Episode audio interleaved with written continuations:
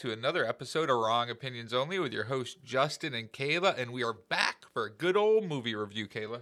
Oh yes, and we I think had an interesting one that when I created the theme, I thought there was a rich world, and then when it came to actually picking a film, I found out that the world was not as rich and it was dated, Yes. which I think kind of goes into some of our general discussion is when do you enjoy enjoy dance movies, which is our theme this week. You enjoy them? Well, I enjoy the part that it kind of turns into a sports movie, most of these, right? Where there's the big, like, Competition. yeah, underdog figures it out. They go into a competition and they triumph. You know, Yeah. that kind of feeling gives me sports movie vibes, which I really oh, like. Interesting. Okay. Yeah, so that's kind of what ties me into them. What about you? I love them and I don't this is like an area of film where I don't usually need it to have substance in that I am a huge fan of the step up films and yes I said films beyond the first one because that's generally where people drop off. They are wild in plot, but like amuse me, you know? They're entertaining. They're yeah. entertaining, like they're just a fun feel good laugh movie. Um The opposite of the movie you gave me for this review, but That's true. That's true. I, I can't even say anything. I, I don't know how you felt about this film. You may have given a me an Instagram taste, but I didn't. I struggled with what I enjoy dance movies being what you enjoy enjoy in dance movies and what you haven't seen yet. And I think that is True, really true. where I struggled in like trying to find this.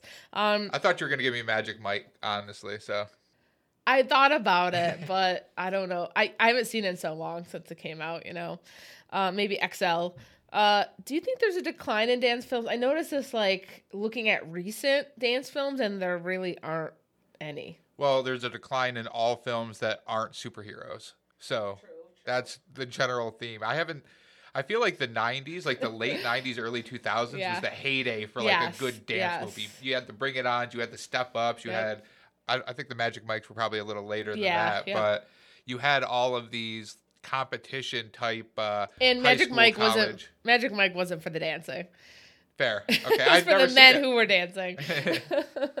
yeah, I I was stunned at looking at the dates of some of the films that I was kind of going through. Like, oh yeah, they don't really make a ton of dance films. You know, I I don't know whether like the story of it has changed.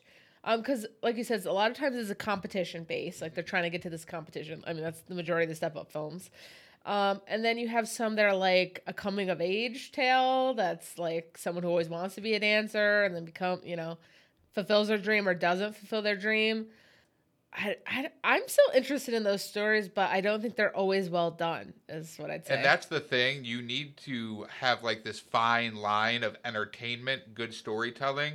And if you have something like the movies we gave each other anyway, there's like one or two leads. And if you don't have somebody who can really lead it and make it interesting to, you know, be in ballet or dance, it falls off a cliff if, if you have no interest in that main character. Yes. Another thing that we'll probably go into in our show descriptions is that dance movies don't really always hold up because Yep. dance the dancing is very much of an era and those don't always those definitely don't forget don't always they never translate years decades later and so that's also hard for a film who is trying to become you know generational and like doesn't matter where you watch it Yeah, it's kind of like comedies, right? Yeah. Where comedies in the time you're laughing your ass off. 15 years later, you're like, ooh, ah, yeah that wasn't doesn't hit the same Yep. Um, let's go right into the movies that we gave each other. So you assigned me Save the Last Dance. I know it. I have not seen it. I don't know how you haven't. It's been on TV like every day for 20 years.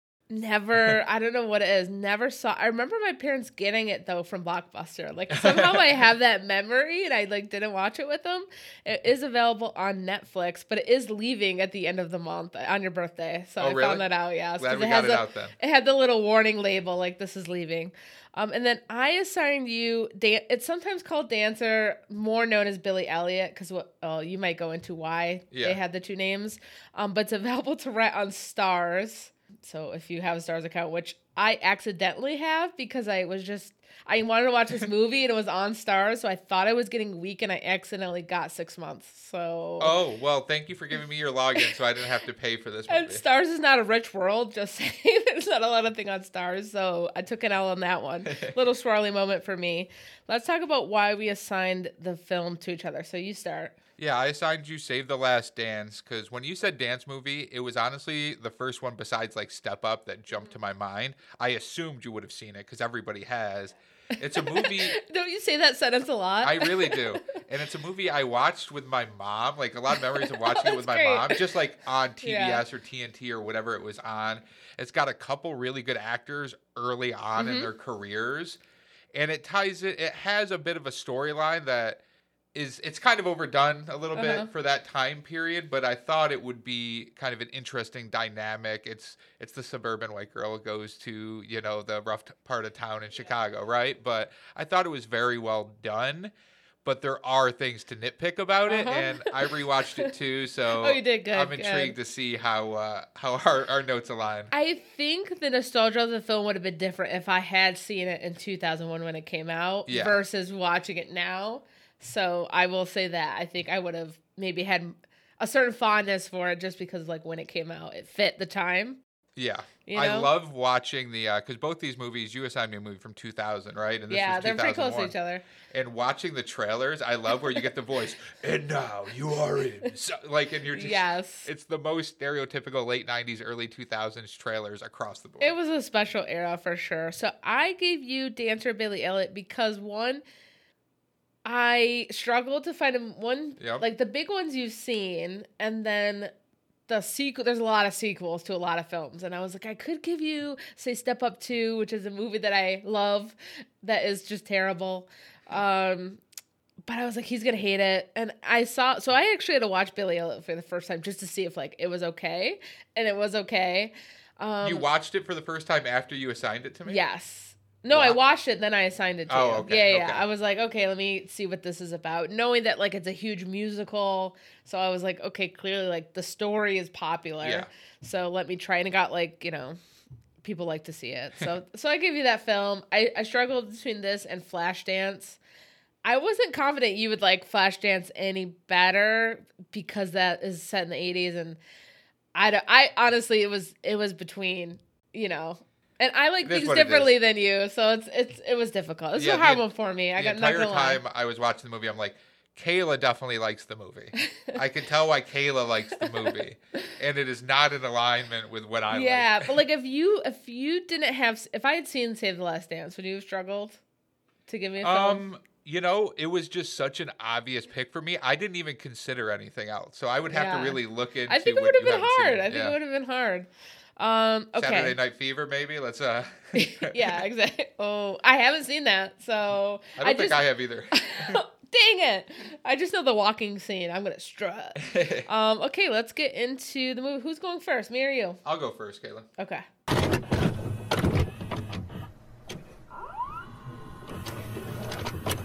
All right, so Billy Elliot is what Kayla gave me, as she already noted. It is on Starz, which you know it's one of the three movies that are on there, maybe. yeah, that you know of. Yeah. it, uh, it came out in 2000.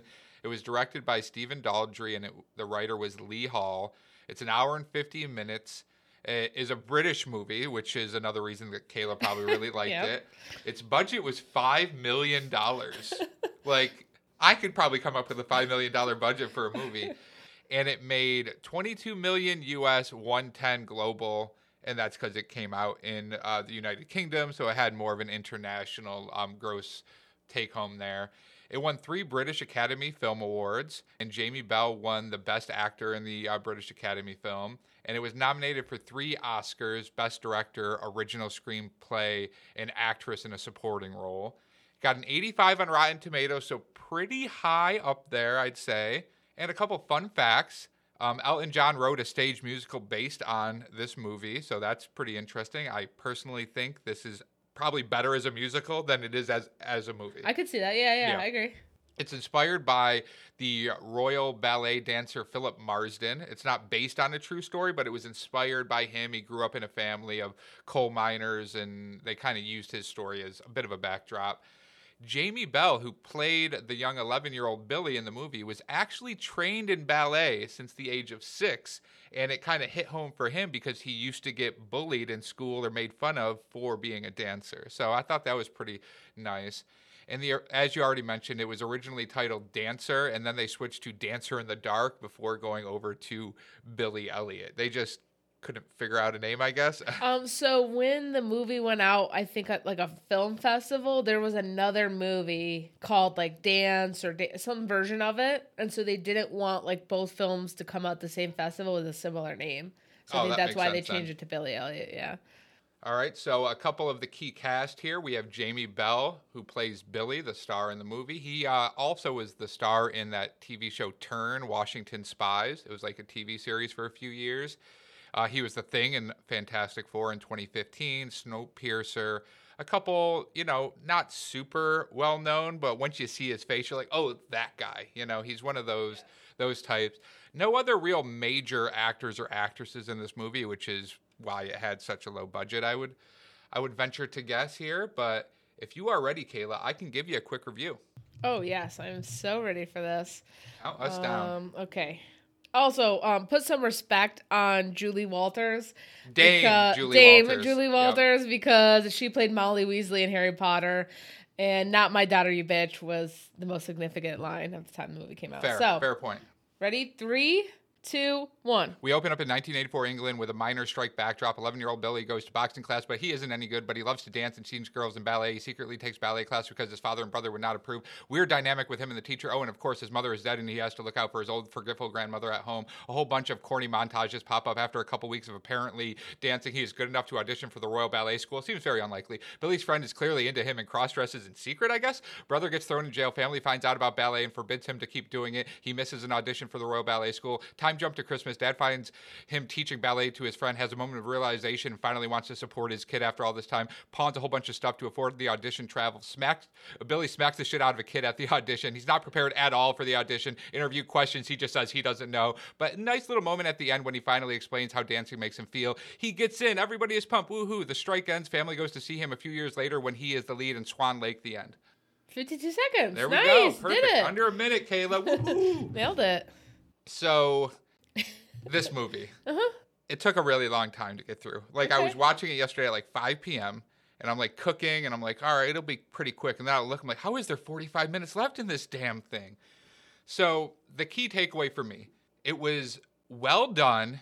It had some nice thought provoking themes, you know, like toxic masculinity, social pressure to conform to the people around you, finding your passion and going after it unabashedly, you know, the father son dynamic after the mother's gone. There's Loss. a, yeah, there's a lot of these like v- Sexuality. Yeah. very important themes that it hits pretty well, but straight up the movie was no fun. That's it. Like, was it no- happy or just like no fun to watch? it was no fun to watch. Okay. It was there was nothing really fun to root for in the movie. Okay. I thought every time Billy was doing one of these ridiculous dancing montages, he looked ridiculous. I'm like, he doesn't look like he's a good dancer. He's just jumping off walls and spinning in circles. He's also Like, like 12, you know, like he was going to go into a school to learn how to dance. yeah, but to get it, it's like a, a miniature Juilliard, right? You're supposed to be good to get in, I would think. I don't know. I just, I was a little uh, thrown off by that. The the dead mom right off the bat, you realized was all right. His mom died at 38. He's got a kind of old, forgetful, dementia type grandmother who's like the only one who really kind of supports him there, which is nice. They don't really go back to that well too much though. We don't. We got one really nice moment where he's reading a letter his mom left him. I cried. I'm not gonna lie. That scene made me bawl. Like That was just him really mem- having memorized it mm-hmm. because you know that he read that letter over and over, and then just the thoughtfulness of the mom knowing she wasn't gonna be there and writing this letter to future. Oh my god, brutal. So maybe I missed this, but did the mom commit suicide? Is that the insinuation there, or cancer, or like they didn't straight up say anything, right? No, they didn't. I, Yeah, think, I guess you kind of like fill in your own holes. Yeah, that's what I, I was thinking. Suicide, but I was like, this seems like almost too, uh, like calm and collected, and I, I don't know. So I, I wish they would have touched on that maybe a little bit more. The father, just one of the worst actors I've ever seen in my entire Oh. life. This was just brutal to watch him on the screen. He had no screen presence. It was it looked like he was just screaming or reading off a teleprompter. I just took nothing he said. It it got me out of the movie. Every time he's in a scene, I was no longer kind of transformed into that location at that time. I was just like, this guy's a terrible actor. I just could not get it what, out of my head. What, it's intri- okay, I'm, I'm intrigued by this. What? Because he played a character that like basically lost his wife and just is cold. He was cold to Billy. Like they're in, you know, they're in the strike atmosphere. Like he he wasn't affectionate. He wasn't, you know, like there was no nuance in his character though. Yeah. Like even his facial expressions, I didn't get really anything from it. It was just Yeah. him making like an angry face or screaming. That's all he did, but give me a little bit more nuance. Like it doesn't need to be screaming all the time. It can kind of be a buildup of why he's so angry at his kid or or why he feels resentful that he's not caring for him the way that him and his wife would have. And you know, him and the older brother Tony both work in the mines and they're on strike. That's the backdrop of the whole movie of we're in this town in England in 1984 and there's a just a really violent strike happening and they're kind of at the forefront of like leading the picket line against the scabs that are going back to work in the mines. So just right off the bat, you're in this kind of downtrodden area, which is kind of cool, especially when you get the juxtaposition when they're in like a nicer place or when he goes to the audition that they're just like a fish out of water situation. I just could not stand the dad actor. I thought the son wasn't great either, but he was better than the dad. And I, yeah. oh the older son, his brother. Okay, yeah, the older okay. son I thought was okay. He was a little more interesting. He did a little bit more like facial acting. I just it seemed to me like the dad was just a guy they got off off the street and was like, "Hey, do you want to act in this movie?" And they're holding up cue cards like, "Say this loudly." And he's like, "Oh, Billy, oh no, why are you doing that? Go Yeah. box." And I'm like, "All right, dude, get out of here." Interesting. Yeah. Okay, I yeah, I it, definitely interpreted that. I don't know if I can, I because it is a downer, as you said, which is you know movies I enjoy. Um, interesting. See, I don't know if it's because I've like seen a British styling films because it was very like not major motion picture. Obviously, a five million dollar budget. Like, like it's kind of like that British stiff upper lip. Like, just don't let them see you. Like this stern kind of British father that's just like. Yeah, interesting. Yeah. I, I feel more for Billy seeing those dad moments because even though he has a kind of turnaround where he realizes like, oh, my son is passionate about dancing, and because he's just always trying to stop him from doing it. Um, even though that dance was also like hilarious, like Yeah. this like I did like the stomping in front of his dad, like um, right in your face, and I was like, what if he just socks him across? Like I'm like, Like Billy, he did like to his older brother. yeah, like I'm like, could you just back up, Billy? like you know, and like his friend just like kind of traumatized in the corner, like I don't know, in a tutu. yeah, like scared, like when is it my turn? You know, like rough. But I don't know. To me, that gave more of a sweet turn when he was basically going to compromise his entire principle and cross the picket line to get his son money. Yeah, that was You a know? sweet turn. I just wish there was a better Yeah, actor doing yeah. it to get me more into it. I hear that. And when he like sees Billy, it, it is kind of nice when he sees Billy basically teaching his friend Michael ballet. Yeah. And it shows that he's just he really cares about this because he's still not taking classes. He missed the audition, but he's taking the time to try to show his friend something he cares about. And the father sees him, and you don't know if he's pissed or if he's happy, and he just leaves. And you're like, that was weird. And then you see him like trying to pawn things to be like, no, we need to get him into this audition. He could be a genius. Off of what you just said, he just stomped and did a couple twirls in front of you. Like, what are we talking about here? So I think the best part of the movie um, was the young girl, Debbie, who I think was the daughter of the dance instructor. She was pretty funny.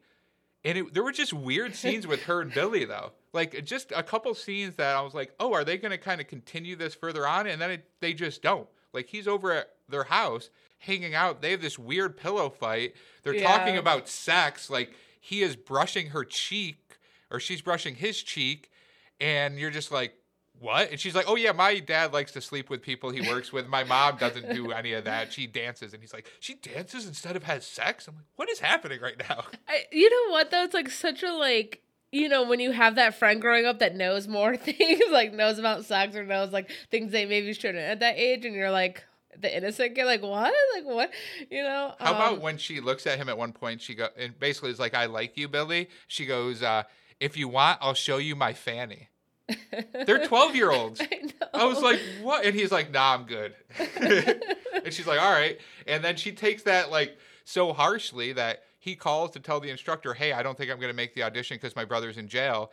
And little Debbie answers the phone and just hangs up and doesn't tell her mom because she's so scorned by the fact that he didn't want to see her fanny, which I, is just absurd. And, and also, like you know, you expect like that young age, like they'll have like the first kiss or something like Yep. sweet, but they were like in a horizontal position. I was like, what am I about to see? Like Yeah. these are young kids. I was like, concerned. Like I, What did I Kayla mean, give me? I, I was like, uh oh.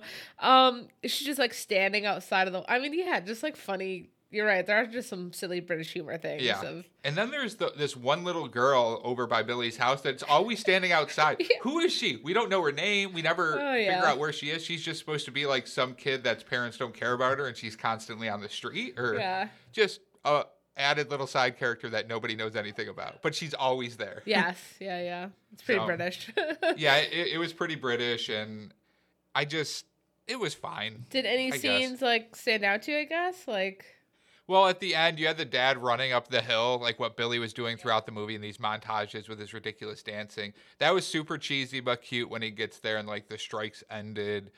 Uh, that But sadly, right? Because they didn't win. yeah, they didn't union win. folded and they had to go back to work. I mean, Yeah. I was like, damn, that's bleak because you, I mean, sometimes you don't want things to be buttoned up and sometimes you do because Yeah. they were like, they broke the mother's piano for firewood because I mean they're literally they're not making money they're starving you know like and it's a whole community starving, and so it's just like f- all that to just be stuck. But I guess I guess it's like a pointed you know about the industry and how Yeah. that's how what happens again bleak. Yeah. a The, sad uh, film. Yeah, the uh, piano fire for the firewood that was a tough moment because you also see Billy throughout the movie trying to play the piano because he loves music and he loves to dance and he's constantly um, listening to the records his brother has and he gets pissed about it. So kind of the last straw, like his last real like standing memory of his mother is this piano that his dad is beating with a sledgehammer for firewood and and you see the dad like sobbing at Christmas, basically like I can't believe I'm not able to provide for my family the way I want to. Again, better actor that would have hit hard, harder for me. I yeah. yeah, I think that the you know Billy is just this kid that like is not understood by his like clearly his mom was someone that you know had the fondness for him Yeah. and, and maybe cultivated some of his interests like and his father and brother are just not able to kind of have that for a good portion of the film and like billy is the one that is trying to bring up his mom and like Yeah. plays a piano his mom like and his dad is so like you know, as a lot of people do with the loss, like just I don't want to talk about it, Yep. and then that's just how it is. Like, just don't talk about it. She's gone. That's it. I will say, like, uh, she must have had some sort of illness because she wrote that letter knowing that she was gonna like it wasn't something sudden. That's what I was like. So it she doesn't must have seem had like like, suicide. yeah. So it, must seems have been yeah, like I think she was sick and knew she Yeah. wouldn't have long, and then gave that to him. Um, so it interesting themes. I mean, yeah, it was it was a coming of age, so it had the like sweetness of Billy like finding something he's passionate about and try and his dance teacher, which I like you pointed out that they had a weird dynamic. She did treat him like an 18 year old, and then it was weird, you know, like they're having all these private lessons alone. There's so many ways that could turn sinister. He literally looks at her one time and says, like, do you fancy me, miss? Yeah. I was like, thank you for asking, because I was like, this seems super weird. Yeah, she just is very sarcastic. Like I just liked her She dynamic, and she rooted for. She was she was trying to, Mhm. you know, when his father just stomped off, she tried to go to bat for him, even though her life was kind of a wreck too. Like Yeah, I think Billy was kind of the one thing that was tying her to her real passion, where she's just like, hey, maybe I can help this kid get out of this situation. And that was the thing that was kind of driving her. But then she isn't even there at the end for Swan. Lake. And I looked into that a little bit because at the end, he it's a few years, what, five years down Yeah. the line or something. He's in his late teens or early 20s. I definitely say twenties. 20s, yeah. And then his family's there, and then his friend Michael is there. And with his boyfriend, you With his- presume, yeah. yeah, yeah, exactly. And then you see kind of Tony and the dad like, wait, that's the same Michael? Yeah. Oh yeah. So and then he comes out as the lead of Swan Lake, right? And it's it's a nice moment where you're like, it really paid off. He got there, he did the damn thing. Just where is Mrs. Wilkinson? And apparently there was a scheduling conflict and she couldn't be there oh, for those oh, scenes. dang. I was like, they couldn't have planned around that to have her. Yeah, there? even like their goodbye, like she was very kind of like, you did the thing. Like I got you to where you needed Yeah. to go to go to school. Eh, but she's on to the next thing. And I, I, I mean, there can be a lot of Billy, whether you think he's skilled or not, there can be a lot of Billy Elliots in her classes, clearly. No, because, clearly. like, until he came, she was just doing the same old shit with her group of girls. Exactly. So, and know, she I- offered to pay for him and everything to go to yeah, the so Royal I want a Ballet. little more tenderness in that goodbye scene as he's like saying goodbye. And I thought the Michael like scene because ballet is, is especially in like the time period that was in was so tied to sexuality. Like you're gay, you do Yeah. ballet, and then he had this gay friend that he, you know, didn't treat differently or like you know Yeah, the scene when he's like dressed in like his mother's clothes like Yep. it just comes over and he wears lipstick and he's just kind of like a kid going like huh that's interesting my friends into these things like okay and just continues on his day and It's a really nice friendship know? because he is so comfortable opening up to Billy, which a kid in that time period specifically in that location, it's probably really scary to really come Oh, out yeah, to people like sure. that. And Billy's just kind of like, oh, all right, if that's what you like to do, that's what you like yeah to do. even like the kiss he gives him on the cheek when his friend like you know is kind of testing his his boundaries like a- and clearly like there's time change but even his father and brother like when they see michael with the word they're like oh my god like you Yeah. know it's still probably the same reaction would have when he was a kid um and so yeah, I just thought that was like a little. I, I'm sure Michael got the hell out of there as soon as he could because I again I don't think it was good things in that small town, but um, little flavor things, you know, if not a good general, you know, like the father not not doing what you want him to do. So it was a fine film. Like, I'm never going to watch it again, though. okay, okay, fair enough, fair enough. and it doesn't sound like you would really either. Maybe with some time, maybe with some time, but not no, a, a couple years. Yeah. a couple years. Okay, let's uh let's get to mine now. Okay, so let's get to Save the Last Dance, which was directed by Thomas Carter, written by Duane Adler and Cheryl Edwards, came out in 2001. Notable star subjects, of course, Julia Stiles. You have Sean Patrick Thomas from one of our favorite films, Cruel Intentions, as well Oh, classic. playing a kind of similar story bit. Um, you have Kerry Washington, who was a a very much a delight surprise, and I think a standout in this film. My Um, wife, as we started it, she goes, she saw like the actors. She goes, Kerry Washington. I was like, she's the freaking best friend. She's like the best character. She she is, Yeah. yeah. Definitely will argue that. And Bianca Lawson, who has truly played a teenager for 30 years. I mean, hilarious. She played Kendra, a teenager oh. Kendra and Buffy in the 90s. She still plays teenage characters now. We joke that she's a vampire because she just consistently can play high school characters no matter her age. Hilarious. Um, box office budget. So at a budget of 13 million, made 131.7 million. nice. Rotten Tomatoes score 53. Rotten Tomatoes said flop. Interesting. But there's so many movies that like didn't do well but did do well culturally. And I think this is one of those films. I bet you the actors in this movie made so much on residuals for the amount of times this was shown on cable just over the years that they could have just lived off of that for their lives. Um, the movie did not win a single award, but can I say the soundtrack was a massive success. I knew that going in, so it was funny to hear the songs and being like, yeah, I could see how that was a hit then, but like some of them were so funny. Uh, it made it to several Billboard charts, peaked at number three on the Billboard Top 200, number two on the top R&B hip hop albums, number six on top soundtracks, and it went gold and platinum in 2001 and won the Best American Music Award for Best Soundtrack in 2002. Nice, nice. So the soundtrack was a bop. Everyone was jamming to it, apparently. Not me, because I hadn't seen the movie, but everyone else was. Um, some interesting facts. Julia Stiles claims that her drunk dancing scene in 10 Things I Hate About You helped her win the role of Sarah. Oh, because I or Ten Things I Hate About You came out what a year before, two years Yep. before. And that that scene is what helped her get this film. She had no formal ballet or hip hop training. Uh, I would argue that she didn't have it after either uh, before she was cast, but she did do a month and a half of training for six hours a day, took classes on the weekends, and all of her dancing scenes are performed by her. I had no doubt, except for kind of the on point toe, you know, tune up. That was by a stunt double. Um, the step scenes, the hip hop nightclub, was actually filmed in a gothic club called the Crobar. Um, have you been to a goth club? I don't believe so, Kayla. I have. You want to bring me to one? I have. I Um, fit in? uh, no. Well, maybe with the no, no. Um, that'd be amusing though. Um, and they basically gave it a makeover for the film, so it's pretty funny. Uh, the chair dance scene that Sarah and Derek rehearse is the same routine as the Backstreet Boys in their video for "As Long as You Love Me." Oh wow, I did not even make any connection to that. I could see why you wouldn't. Um, Sa- Julia Stiles was 19 at the time of filming. Did you know Sa- Sean Patrick Thomas was 31? He was 31 He was 31. what? Uh huh. And he took that role for uh, rent and student loan payments. So he's like, I gotta. He's in his 50s now? really wild, right? Wow. Uh, Snooki from Jersey Shore got her nickname because she was the first of her friends to make out with a guy, so they started calling her Snooki, like the Snooki character Oh. in the film. So, fun fact for you Jersey Shore fans.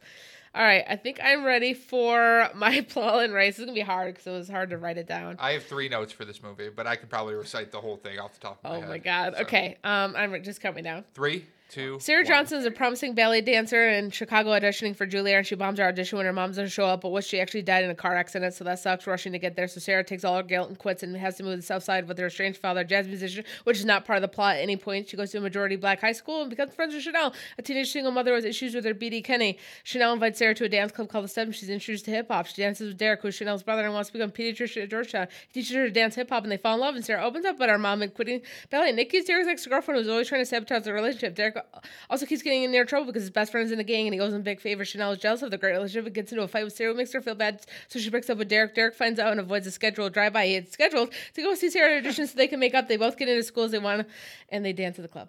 Wow, Kayla, 45 seconds. That's uh That's the film. great movie. That's it. Great movie. You've all seen the film just from my my spitballing there. Okay, this movie. So the flashbacks were so early 2000s. They made me laugh. Like Oh, you know when Oh, they yeah. would go back to her time, like doing ballet and stuff.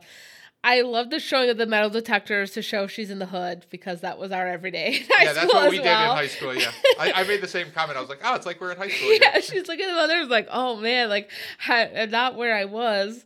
Um, lunch table anxiety. I totally felt that when she's just there with her tray. Like, where do I sit for ten minutes? Like, totally get that. Um, I also love the way that, and I'll be jumping all over this film. I love the way that Derek and Sarah like curse at each other. Because I find a lot of high school movies they don't, you know, obviously they're trying to get that Yeah. PG, PG thirteen. But I love that she's just like, you're such an asshole, and like he calls her a bitch multiple times, like playfully. Yeah. You know, like I, I was like, that is true to high school. Like I called you an asshole all the time, still do.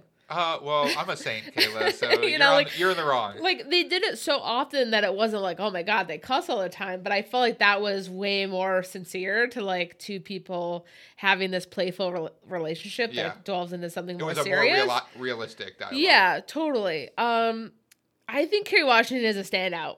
a hundred percent. The my only quip with her is at the end is her lack of apology, like this apology she gives to Julia Stiles at the end, which is just like, you know, if you need to learn more hip hop moves, like come see me. I'm like, you're not gonna say sorry for the time that I basically pushed you to break up with Derek because I was mad that my baby daddy was an asshole. Yeah, I was mad my baby daddy was an asshole, and I put you as the blame for why black men are dating white women in society, and you took one of our good ones. I was like, what the hell? She went at her I'm hard. like, no, nothing. I mean, you know, okay, cool. Um, this is an interesting film with the dynamic. I mean, it's definitely part of the times. I like to show an interracial relationship. Like, you still don't see that enough, in my opinion. It didn't really go into too much depth as I thought it might, um, because I like the build up to it as far as like obviously she's one of I think the only white girl I saw in this school. Well, they had Well, the, they had the other girl. they like, had the other table. friend, and then I noticed because I was keeping an eye Yeah. out. I noticed one other in one of the class scenes that's just sitting okay. there quietly. So there, there's a couple white girls. That's Okay, okay. So like you know, they definitely showed her as this like fish out of water type of deal. I also liked her just casualness of not being this like scared white girl too. I was thinking of the boy in Freedom Riders when he's like, "Oh, I'm scared every day in this classroom." Um, yeah, she like stands up for herself pretty early on, which is nice. Yeah, I felt like they had general general chemistry. Like Yeah. I felt the chemistry between the two. Um, it definitely ebbed into cheesiness for sure. Like especially the ending audition when he's just like staring in the wings, like like he's pantomiming the moves. I'm like, oh my god, I'm like cringe. when Car- Kerry Washington's character gives Julia the shirt that turns her into a headscarf and like the big earrings to make her like fit in more in this club Yeah. hilarious. I was like, oh my god, like rough. That was rough. Um, her kind of sloppy box braid she gets towards the end of the film, rough. Um, like to fit in. Like some of it was a lot of cliches, a lot of cliches of like black culture that I was like, okay, this is definitely 2000s. Like, if it's the many films around this time, but like, again, looking at it now, I'm looking at that like, ooh, rough, little rough. I think like my big gripe with the film and rewatching it was the di- dialogue was so heavy-handed where slamming. They, yeah, there was there was no subtlety in the yeah. dialogue where it'd be like, "Oh, well, and then here's my entire life story, here's all my motivations, here's what I'm worried about." And it's just like this is just a casual conversation you're having where you outline everything in your life. This is not how real people talk. Right. You know, it's just it was used as a story mechanic just to give everybody background. You could have did it a little bit more subtly though. Yeah, there's definitely some commentary on the character of Derek mm-hmm. being like this more traditional like he's he's going to Georgetown, he's becoming a doctor, that's the person she falls in love with like there's definitely some some conversations to be had there. Um it started it would like start to have some complexity that was interesting like even the kerry washington sarah of it all was like a genuine conversation it just i don't think the writing was able yeah. to have it in a way that like made sense like it was fine for kerry washington to bring that up but like have that those moments touching on things like more you know it, it didn't hit well and i think that's just a product of the writing yeah 100%. honestly um because I felt like that would have made the film stronger because you know, Sarah has this like how would I describe it? Like she goes into things like but we love each other, right? As like when she gets like the attacks or like people commenting on this relationship she has with Derek, you have like the jealous Nikki girlfriend, like she she looks at it kind of like, well, but we're in love, right? And it's like a product of her privilege for sure in the film is that it's just like what do you i don't know why anyone has a problem with this like we're, we're in love um again i think just the movie suffered from not being able to have that conversation if you're having a movie like this that is about this white girl who comes to a predominantly black high school learning about a culture that's not hers like and i mean essentially becoming this hip-hop dancer like you gotta be able to have the nuance of that and I just don't think the film could carry that. And so it's hard it's hard to even do a film if you can't. So there's yeah. I definitely saw like throughout. I was like, ooh, like I know what you're saying here and like like I said the chemistry, the relationship is genuine. It's just they added a lot of stuff to it that they couldn't hold up. Like having Derek have this relationship with his best friend who is in a gang and like he still participates in stuff because he owes them because he he took the fall for him and went to jail, so like he feels his debt. Like even the drive-by scene where they have all these like patches of gauze on them, like uh, you know, and they get arrested. I'm yeah. like, oh my goodness, that's all like that shadowed the film a bit for me again because I didn't watch it the first time when it came out. That I just was like, I don't think the film knew how to handle the subject material. In which case, I'm like, I wish a better director or definitely better writers writing, could have it, could could do it. Yeah. Um, because I don't think it was necessarily well done in that storytelling element of it. Outside of their relationship, their chemistry scenes, yeah. great, great. Now, I thought Julia Stiles' performance was a little lackluster. I thought she could have did more in the acting realm there, but she is young. It's yeah, one of her she, first few films. She was a little flat, like she facially, was. like yeah. when her dad, like the conversation with her dad, like it's hard to go. Like a father's not really in your life. Your mom who was so involved in your yeah. life, and like you're moving to a whole different side of Chicago, like you know, there could have been more there, you know, and then when she when Derek like got her to confess like about her relationship with ballet and like why she quit and stuff and this guilt she's been carrying that she got her mom killed it was like her crying or like her like her face wasn't really following the words she was saying. This was this devastating, like this whole body guilt she's been having that she got her mom killed. Her face and her body language was not conveying it for me. it much. was not, and she again was just so heavy-handed with it's my fault. She did this because of me instead of being like this like i feel responsible. And his response you just think of Good Will Hunting right? Yeah. it's not your it's not fault. your fault. It's not your yeah fault. for sure for sure. Now do you think in high school uh, you're gonna have two 17 year olds waking up at the crack ass of dawn to go practice dancing in an abandoned warehouse? Unlikely. Unlikely. He just had this furniture spot they could train it okay now let's get to the theme theme, which is dance movie, right? So let's get to the dancing. we talked about the cultural significance of her coming from ballet to hip hop and becoming this hip hop um, pro, to, according to this film. they got her into Juilliard. Also, the guy judge in that film is hilarious. Um, rough, rough. Now, I d- hadn't seen that final audition scene before. oh my god, Justin just did a move from it and I'm dying. um, stop. Oh my god. Um, I had seen it trending like recently, like in the past month or so. Like people had been recreating that dance. Oh, really? The, there's like dance TikTok, dance Instagram has been like basically re- like dance movies you love and you thought at the time were like, oh my god, like what a dancer. They're recreating it and it's so bad. And I know that scene was part of it. So I went into it like, oh no, like this won't hold up, but let's see how she incorporates ballet and hip hop. Rough. Rough. I was laughing. I was laughing pretty hardcore through that entire final audition, especially having Derek like, yeah, she's nailing it, like the chair, and then watching the judge who at first like she she does her ballet routine traditional. He's like, okay. She starts to do the hip hop, but she doesn't see like Derek in the crowd, so she she and she messes up, gets in her head. She tries again, and he's like, oh, here we go. Like you could tell, he's like, mm, I'm not gonna pass her. Like you fucked up. And she starts doing this hip hop routine, and his face is like lighting up. Like all the judges are like dancing. Yeah, they're like, dancing. I mean, he's smiling, and at the end, he's like, "I can't, you know, say for sure, but welcome to Juilliard." I was like, "What?" She just fell over trying to like touch her toe like a minute before. I Like, mean, the, the chair, the chair of it all. Um, I mean, I if you haven't seen Save the Last Dance, I I highly recommend one you watch the movie, but two you just go on YouTube and watch that final audition scene because it was hilarious. Definitely did hold up. she's uh, not going to have people just in the audience when she's in school at Juilliard. Be a little bit more mentally tough here. Deal with it, all right? It's just, you know, honestly, like outside of ballet, which I mean, I did do ballet as a child, but presumably it doesn't change. Like I don't, I don't know if they're creating new ballet moves. Like it's ballet, right? Uh, oh, who it's knows? ancient. You know, there's a lot of history of ballet. But when you start doing contemporary, like that's what doesn't age because it's of a time.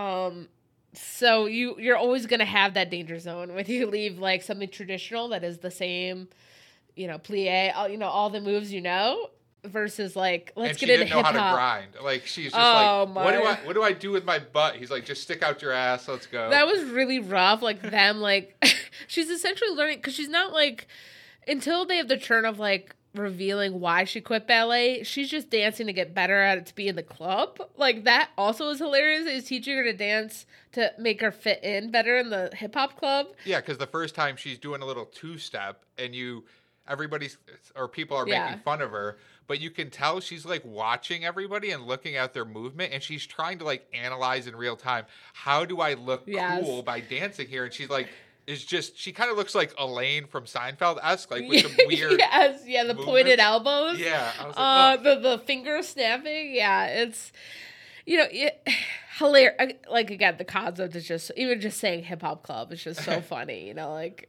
hilarious. And these are all 17, 18 year olds that are getting VIP and getting drinks because they know the DJ once in a while, and that's it. Know good. the DJ who gives them IDs that don't look like the person whatsoever. So it's like half how the club is high school kids. I.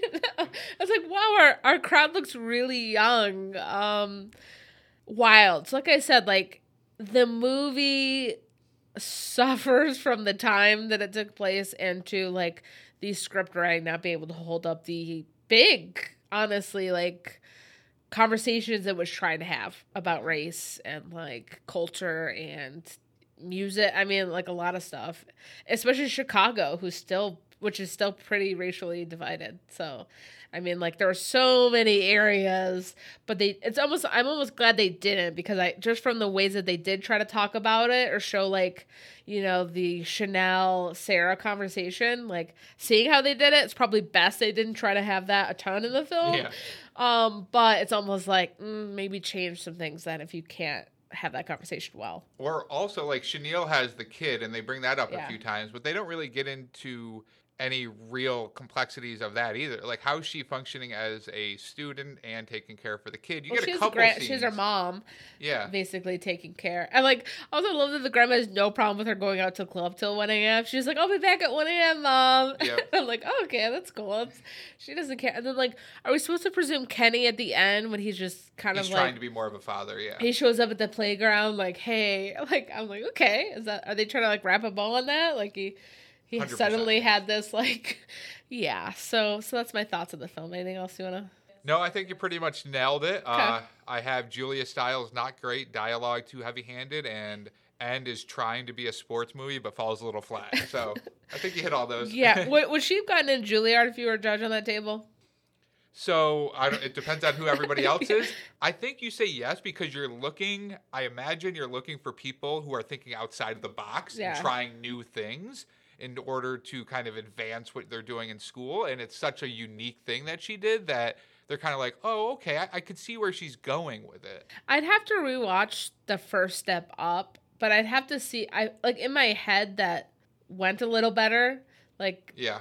you know, so I'd have to see did it uh, was it actually about like the corporate of ballet and like Channing Tatum's like breakdancing or whatever that he was doing in Step Up. Um and see. But yeah, that's that's my Save the Last Dance thoughts. So shall we get to our review VHS review of the film? Yeah, let's do it, Kayla. What do you got? Okay, so I was torn between two on this. I think I'm gonna give it three out of six VHS tapes. Okay. Yeah. I would have said four, but you know, whatever. Yeah. I'm going to give Billy Elliot Yep. two out of Okay. six VHS tapes. Just eh. Yeah. Okay, fair enough. That's it. All right. Um, we have some newer movie reviews to get to, so let's do it. All right. Do you want to pick a name out of the hat first? Kayla? Yes, yes, I do. Thank you for always that reminder every time we do this. It's actually your pick, so All right. Let me. hold Yeah, I'm the gonna shake the here. hat a little bit. Filibuster. and then we're going to do a little bit of a quick review of Kayla saw My Policeman and I watched Black Adam. So let's see what we have for our next movie review. And obviously, next month is December, so we'll probably do a little bit of a Christmas review as well. So, our topic Kayla gets to pick out a specific actor spotlight. There we go. That's a fun one, Kayla. I feel like I already have one in mind, so that's interesting. Oh, yeah. Well, Florence Pugh, Kayla, really? Come on. Anyone that's directed Florence Pugh, um, yeah. Okay, awesome. That's All a good one for me. Sweet deal. All right, let's get to our movie reviews.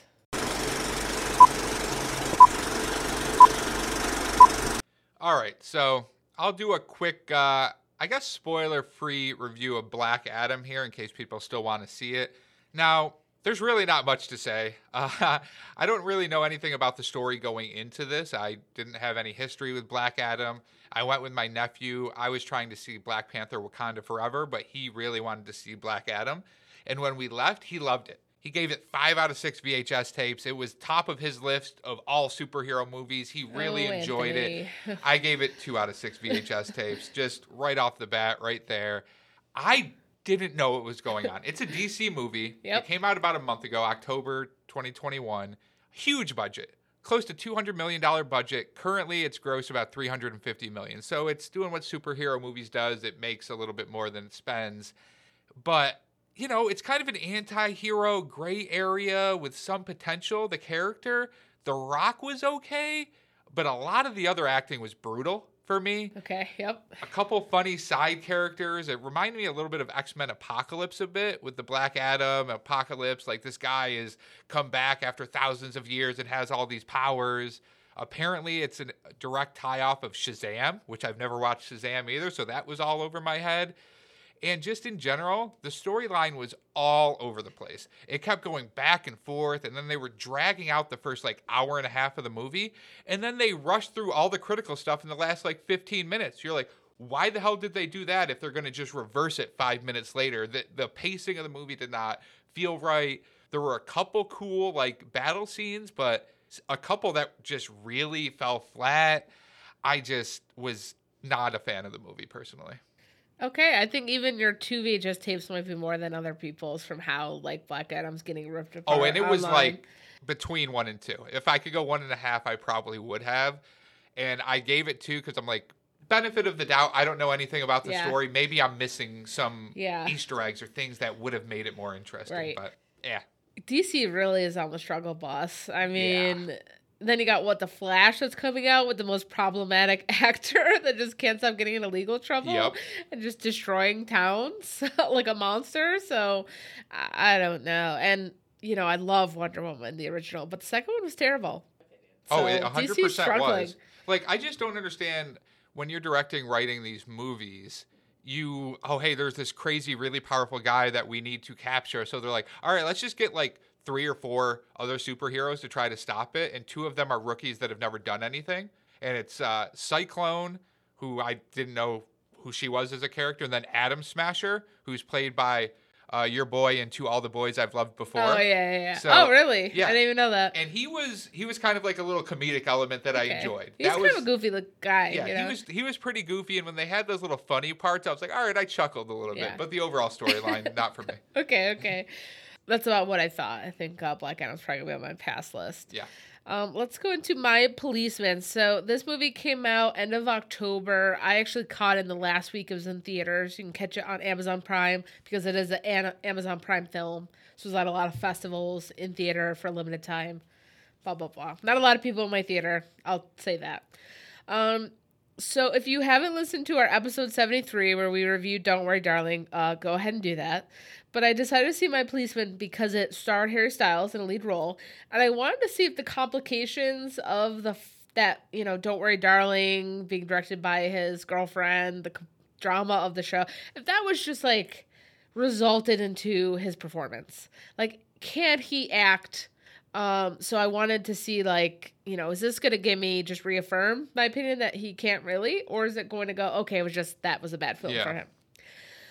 Uh, and my opinion is that no, he's not really that great of an actor, or that he one needs time to practice acting, or two, he needs to have films that suit him. Um, so this film, in its premise, was really I think it's based off of a book. Was really interesting.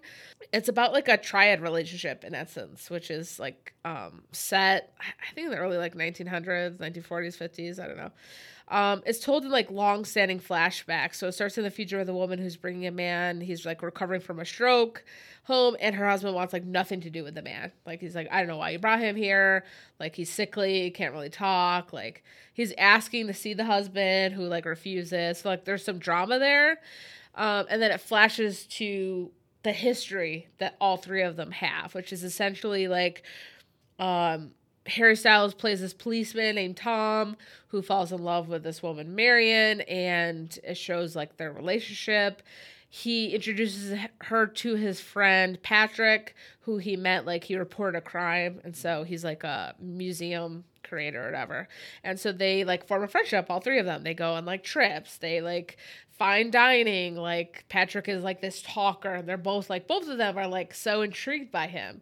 Um, and then later in the film, spoilers, you uncover that Tom and Patrick have had an affair essentially the entire relationship. Solid. And so in the end, I mean, it shows that complexity of her finding out later, her being kind of devastated by it. She like confides in one of her girlfriends who was suspicious of those two, like their closeness, and them going on trips like separately. Um, and then she finds out that her girlfriend is gay as well, and like kind of comments on like, yeah, I totally knew that those two were hooking up, and also like you didn't know about me because she was kind of judging beyond, you know, you're sleeping with my husband, but also like you know the queerness of it all. And she's like, well, I can see that me revealing this about you has changed your opinion of me, even though I haven't changed. Yeah.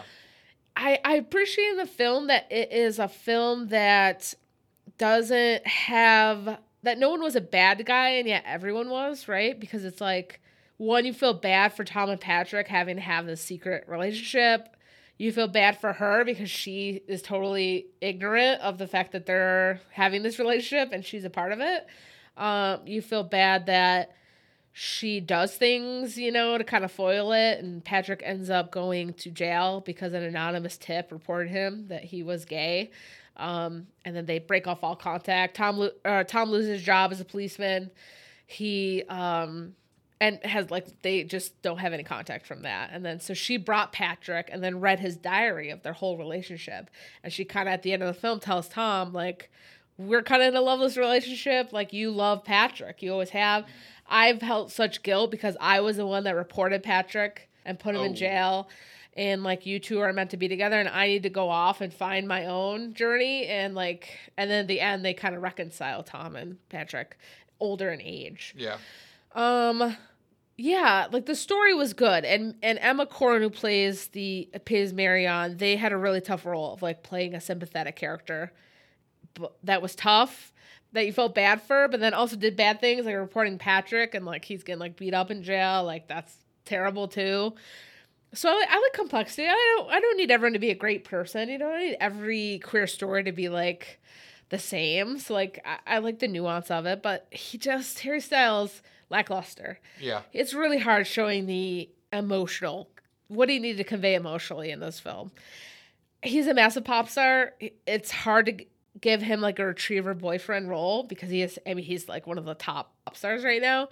But that's what he needs to be. He needs to be like the kind of goofy, like attractive looking guy that like plays more towards his ability at this time. Not to say in 10 years he couldn't be a top actor, who's to say? But it's I'm tough. just saying he's not going to be a top actor. It's tough giving years. him these lead roles, and I just don't think he's there. So uh, I give it overall three out of six VHS tapes. And Okay. Harry Styles, I think, brought it down a bit. So, so that's my review. Solid enough. Let's get into our Swarley of the week. All right, so our Swarley of the week, I'm going to go first in case Kayla has the same thing. Ticketmaster. Yes, I have the same exact thing. Let's do it together.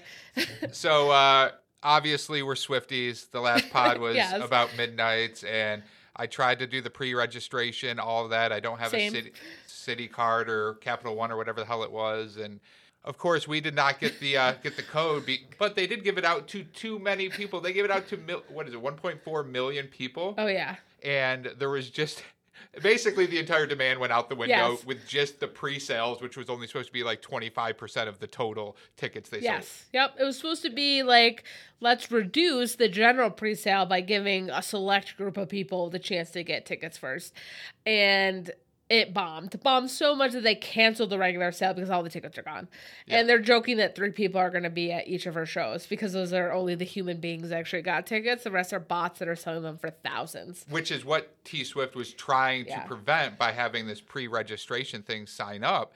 And Ticketmaster, I don't know, it seems like they kind of went on their own with the amount of pre-sale codes they were giving out and everything. But I saw a TikTok video of somebody doing like a breakdown of the math of the amount of uh, like capacity at each of these stadiums. Yes. And the amount of codes they gave out, like assume that each person would buy one ticket maximum. I'm like, what? Yeah. Nobody buys one ticket. They buy at least two. Ticketmaster has been trash. I think Taylor, like the Swifties, are out for blood. I mean, the Department of Justice is now looking into Ticketmaster. You know, they joined with One Nation, and there's a lot of Live feelings Nation. on Live Nation Yeah. about it being this like ticket monopoly. And you know, even Taylor Swift came out with a comment about how like basically love my fans. They said that they could handle this. Obviously, they couldn't. Hopefully, we can be together. She didn't necessarily say like. I'm gonna do anything about it, but you know, like sucks that this happened. I appreciate you all wanting to come see my shows. Well, what can she she do? Like you've already planned this show that's probably gone months, if not years, into planning, and Ticketmaster flubbed it. What do you do now? She already added additional shows Yeah. for the demand.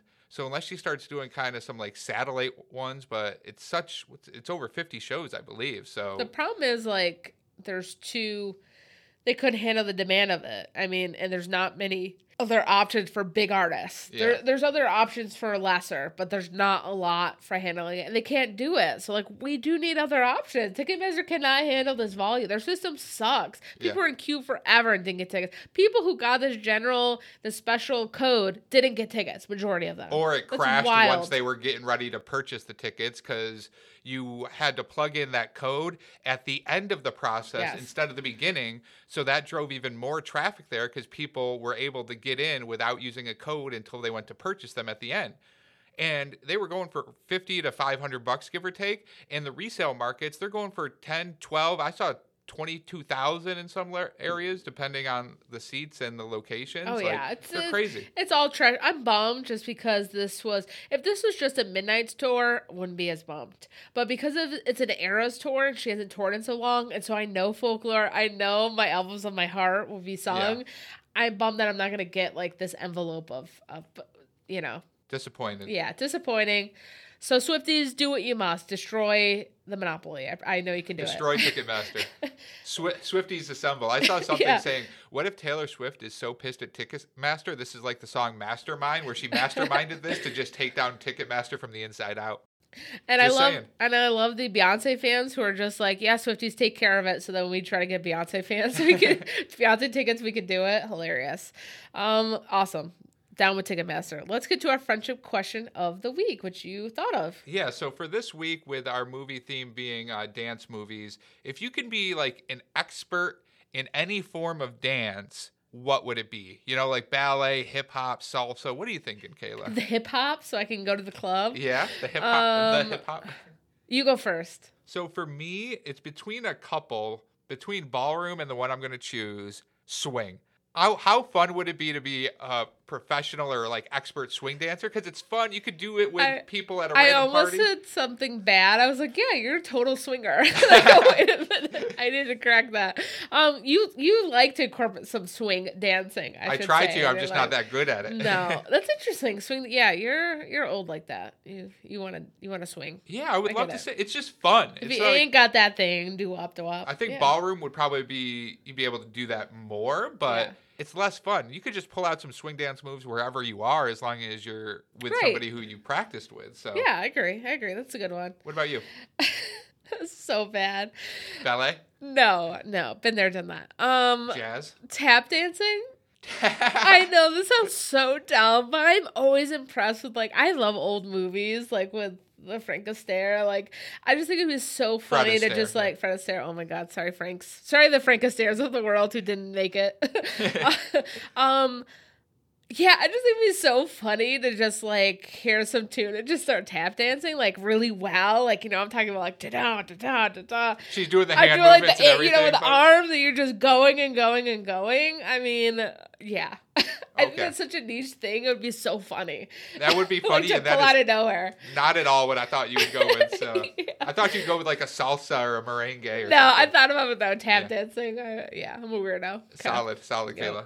All right, I think that wraps it up for our dance movies, and we'll see you next week. Well, that's it for this episode of Wrong Opinions Only. Please follow us on Instagram at Wrong Opinions Only and on Twitter at Wrong Opinions JK, where we'll be dropping some clues and hints to upcoming episodes. Until then, JK out.